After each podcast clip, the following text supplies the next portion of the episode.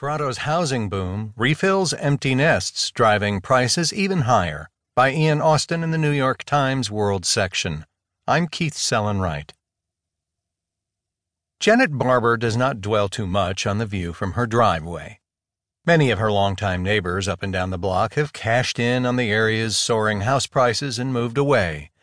Where their modest wood homes once stood, much larger architect designed houses of stone, steel, and glass.